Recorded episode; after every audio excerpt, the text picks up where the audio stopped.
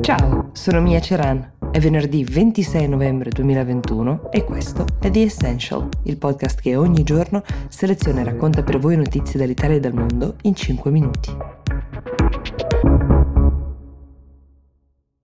È stato eletto il nuovo presidente dell'Interpol, si chiama Ahmed Nasser al-Raisi ed è un generale degli Emirati Arabi Uniti. Mm, è un'elezione questa avvenuta non senza polemiche e a breve vi spiegherò da cosa derivano. Uh, L'Interpol, intanto l'International Crime Police Organization, è l'organizzazione di polizia più grande del mondo perché raggruppa 195 paesi che condividono tra di loro informazioni, dati relativi ai crimini sui quali collaborano, in particolare ha un ruolo molto importante quando si tratta di reti criminali internazionali e di criminalità organizzata.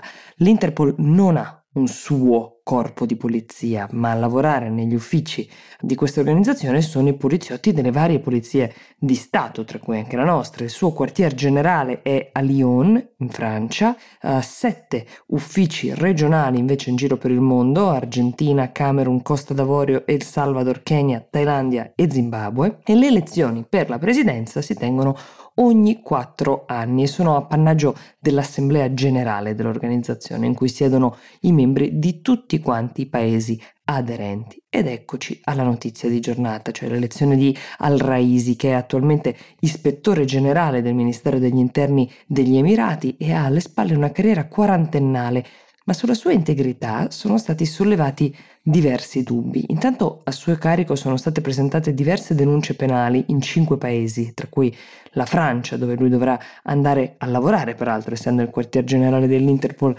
come vi dicevo a Lione, ma anche in Turchia è stato denunciato, proprio in Turchia tra l'altro si è tenuta l'elezione. Di cosa è accusato? Di torture e detenzione arbitraria da parte di diverse persone, tra queste un uomo chiamato Matthew Hedges, che è un dottorando britannico che è stato imprigionato negli Emirati Arabi Uniti nel 2018 con l'accusa di spionaggio, l'altro uh, accusatore è Ali Issa Ahmad, un tifoso di calcio che è stato arrestato nel 2019, pensate perché mentre era in vacanza negli Emirati è andato allo stadio per vedere la partita tra Iraq e Qatar indossando una maglietta del Qatar, un gesto illegale all'epoca perché appunto a causa dell'inimicizia tra gli Emirati e i paesi del Golfo. Entrambi questi uomini accusano al-Raisi di aver supervisionato torture e abusi eh, avvenuti durante la loro detenzione. Hedges è stato in cella sette mesi, mentre Issa Ahmad due settimane, ma c'è anche Ahmed Mansour, un noto attivista che accusa l'uomo di torture, arrestato nel 2017, condannato a dieci anni di carcere.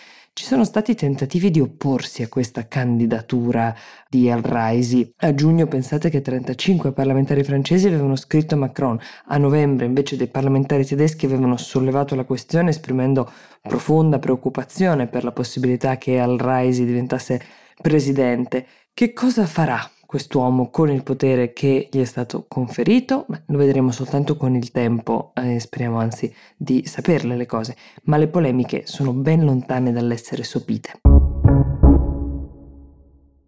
Vi ricordate invece la storia della deputata Sara Cunial eh, che entrava in Parlamento senza Green Pass? Ve ne ho parlato qualche giorno fa dicendovi anche che questa esenzione, se così la possiamo chiamare, le era stata concessa in quanto rappresentante di una fetta di popolazione che la pensa come lei, almeno così l'aveva giustificata il presidente del collegio d'appello della Camera, Andrea Colletti, anche lui, lo diciamo per la cronaca, contrario al Green Pass in linea di principio, ma questa curiosa esenzione, doveva essere approvata dal presidente del Consiglio di giurisdizione alla Camera, che è Alberto Losacco, che ha respinto questa sospensiva. Fine di questo spettacolo offerto dalla deputata Cuniale e anche da altri deputati, va detto, che non volevano esibire il Green Pass che attestasse vaccinazione o esito del tampone per accedere alle sedi della Camera. Il Presidente del Consiglio di giurisdizione infatti ha ritenuto che non vi fossero ragioni di urgenza per sospendere la decisione dei deputati questori, cioè di richiedere il Green Pass in quanto tutti i deputati e i senatori, ha ribadito il Presidente,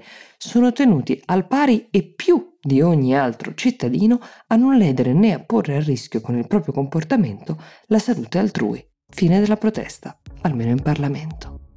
The Essential si ferma qui. Vi ricordo che domani è sabato, mandateci le vostre segnalazioni a essential.willmedia.it. Io vi auguro una buona giornata.